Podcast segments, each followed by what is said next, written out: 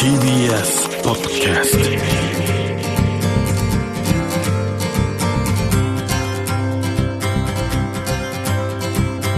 トおはようございます。石川みのるです。日曜日のこの時間関東2500個の酪農家の皆さんの協力でお送りするこの番組。飲んで応援もう一本。絞りたての話題をお届けします。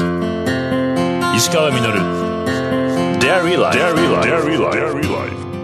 デイリーライフをお聞きの皆さん、おはようございます。えー山梨県で酪農をやっている小沢牧場です。富士河口湖町の周辺はあの雪に覆われてます。この季節は富士山から日が昇るダイヤモンド富士が見られます。うちはあの立春にダイヤモンド富士でしたね。で、あの牛の様子なんですが、マイナス10度とかっていう世界なんですけど、真っ白な息を吐きながら元気で暮らしてます。夏が苦手で暑くて水がバカバ飲んじゃって、餌をちょっと控えちゃうみたいなところがあるんですよね。で、冬になると元気になって、たくさん餌食べて、コクのある美味しい牛乳が出るので、ぜひそれも楽しんでいただけたら嬉しいです。何年か前にバター不足で牛乳業界みんなで頑張って牛乳を増やそうっていう方向で来てたんですが、このコロナ禍でインバウンドがなくなり、業務用の乳製品が全然売れなくなったりで、暮れに5000トンの牛乳を廃棄しなきゃいけないっていう心配があったんですが、いろんな人が応援してくれて、感謝の気持ちでいっぱいです。なんとか乗り越えられました。世界で10億人ぐらいの人たちが飢餓の恐れがあって、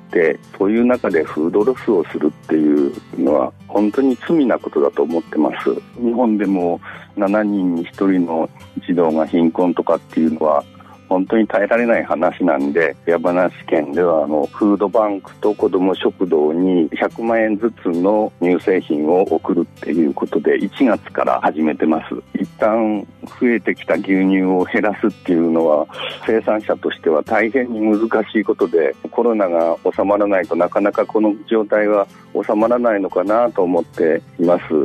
続きあの皆さんには牛乳飲んでもらったり、えー料理に使ったりとかしていただけると大変嬉しいです。石川さん消費者生産者のためになる話をいつも楽しみにしてます。これからも頑張って伝えてください。よろしくお願いします。小沢さんありがとうございます。小沢さんの牧場の夜見るこう富士山っていうのもねまたこれかっこよくてその下にね牛がいてこう幸せな感じがするんですけども。僕こう今の季節の牛乳ってのはこうコクが増してさらに好きなんですけどもせっかくのこうした美味しい牛乳が飲めない状況にいる人が、世界にもいるし国内にもいるということで山梨の酪農家さんたちは独自で子ども食堂に寄付されているということなんですがこれ本来は国がやるべきことなんじゃないのかなと僕は思うんですよね、まあ、コロナでこう余りつつある牛乳を買い上げて飲めない状況の人にこう配っていくとか。以前お伝えしたアメリカもコロナ禍で最初大変で食料廃棄がひどかったんですけども当初毎日1400万リットルの牛乳が捨てられたと言われていました。でその後アメリカはどうしたかというと政府はまず農家の所得減に対し3.3兆円の直接給付を行い生産者を守るだけでなく3300億円をかけて農家から食料を買い上げ困窮者に届けました。それだけではありません。アメリカにはもともとフードスタンプ制度というのがあって今は名前が変わって補助的栄養支援プログラムっていうんですけども略してスナップというのがあります。アメリカにいた頃僕はこう貧しい地域に暮らしていたのでスーパーでこれを使っている人日常的に当たり前にこう過ぎてあまり気にも留めずに見てたんですけれどもまあ、改めて考えてみると当時は国が発行する食券でこうクーポン券だったんですけども最近はチャージされたプリペイドカードになっています。所得が一定水準を下回ると簡単に申請できて3日ほどで受け取れて僕がいたカリフォルニアではキャルフレッシュっていう名前がついていまして数万円分がチャージされスーパーとか直売所でキャルフレッシュっていうぐらいですから新鮮な食材が買えます、まあ、基本的にはファーストフードとかレストランでは使えません。大恐慌時代に食べ物が買えない人たちと価格低迷で困っている生産者両方をいっぺんに助けるシステムとしてスタートしました。そのためこの食料支援システムは厚労省とか保健福祉省がやってるのではなくて農務省が運営しています。で驚くべきはその予算です。アメリカの農務省の予算全体のなんと7割を占めているということで21年度では日本円で12兆円。2019年に3600万人だった受給者はコロナ禍で昨年5月には4200万人に増えています。アメリカ人の13%が利用している。でそれに加えバイデン政権はスナップ受給額を25%コロナ禍のために上げています。さらに農務省は9000億円をかけて箱詰めの食品を配るフードボックスというのをね困窮者に配るシステムにも力を入れています。一方日本で先日ちょっといいニュースみたいな感じで報じられているのを見て僕はちょっと首をかしげてしまったんですけども今年の食品輸出過去最高額1兆2385億円というのを見て、まあ、自給率が低い日本で輸出が増えたって喜んでいいのかなと思いまして。一方で余って困っている他方では買えない人がいて日本では国民の15.4%が今困っている。1900万人とも言われています。まずは国内生産が守られ良質な食品を日本人が当たり前に食べられるようにすることが先決だと思います。石川稔。Dairy Life 石川稔がやってますデイリーライフ。今朝はこの方々をゲストにお迎えしています。シネマトグラファーの中ほど長司さんと中ほどさんが監督撮影をされた映画「アスフォー入りをもってザ・ムービーセーセル店のプロデューサー Us 4 IRIOMOTE 事務局松島由布子さんのお二人。よろしくお願いします。よろしくお願いします。というかご無沙汰。そうですね、ご無沙汰してます。実際にお会いするのは、はい、そうですね、昨年の春ぐらいにお会いしたかと思います。すね、僕はちょっと西表お邪魔した時にもお世話になりました。こちらこそです。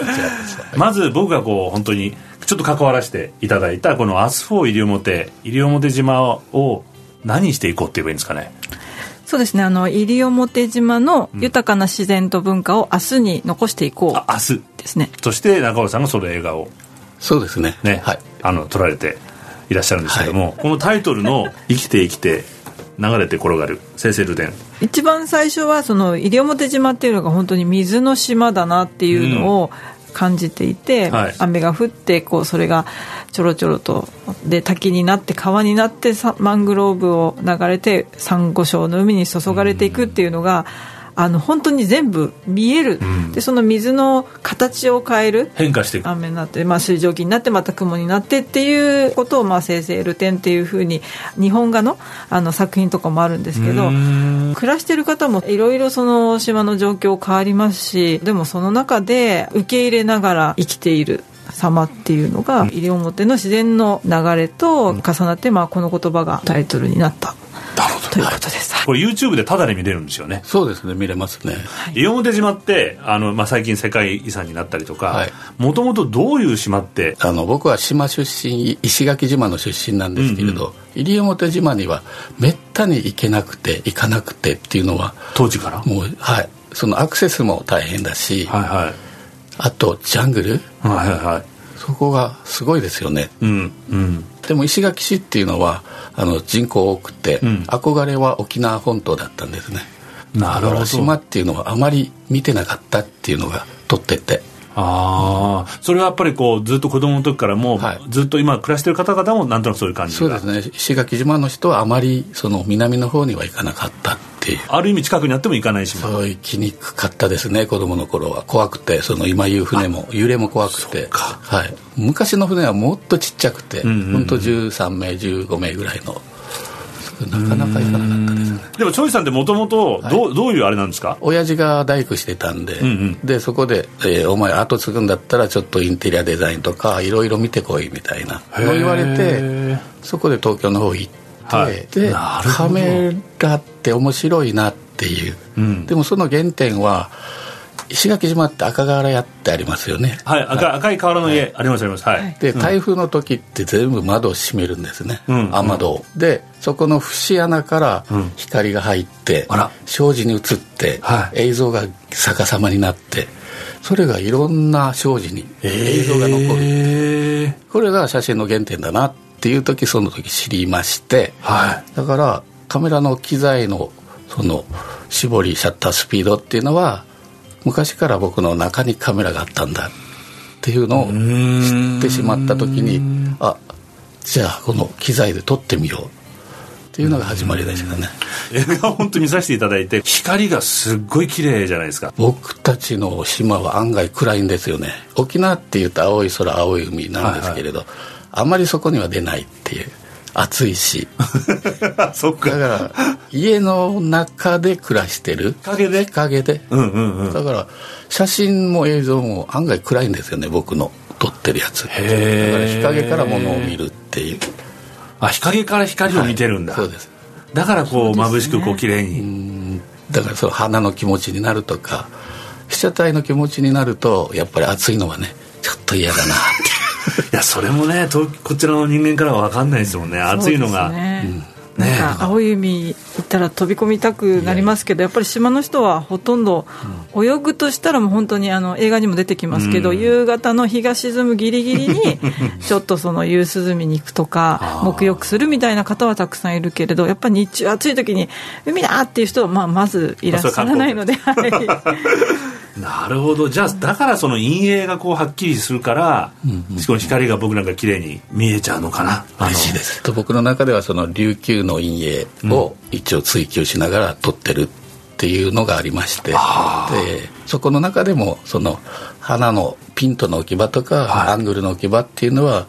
フィボナッチスタイルってありますよね。黄金比率あのあ黄金比率、はい、はいはいはい。はいモナ・リザとかの、黄金比率を自然に花の咲き方から学んでいったっていう。花っていうのは綺麗に並列で並ぶんじゃなくて、うん、咲いたら消えていく、はいはい、で塊がここにある右上にある左下にあるっていうのをずっと家の中からその窓枠から見て、うん、学んでそこから学んでいった。自然から学んでることってすごくいいですよね。それがこうなんていうか理屈というか、はい、あのメッセージというかではなくて詩を見てるみたいにこう伝わってくる感じが。今のいいですね。詩を見てるいや本当に。最初からこうしてやろうって思いがあったんですか？全くないですね。何かをこう必死に伝えようとかではなくて自然の力暮らしの力、うん。あの島で暮らしている方々の活動を、あの話してくださる言葉全部にこう力があったのでなんかそこにこう無理やり何かメッセージを載せる必要はなくってこれをまず知ってほしいというか見てほしいっていう気持ち手前ミストですけど、まあ、あります。はい。というわけで話はつきませんが、中尾さんと松島さんには来週もご出演していただきます。石川稔デイリーライフ。今週のゲストは、シネマトグラファーの中尾長司さんと、アスフォー西表事務局、松島優子さんでした。ありがとうございました。ありがとうございました。石川實 DAIRY LIFE。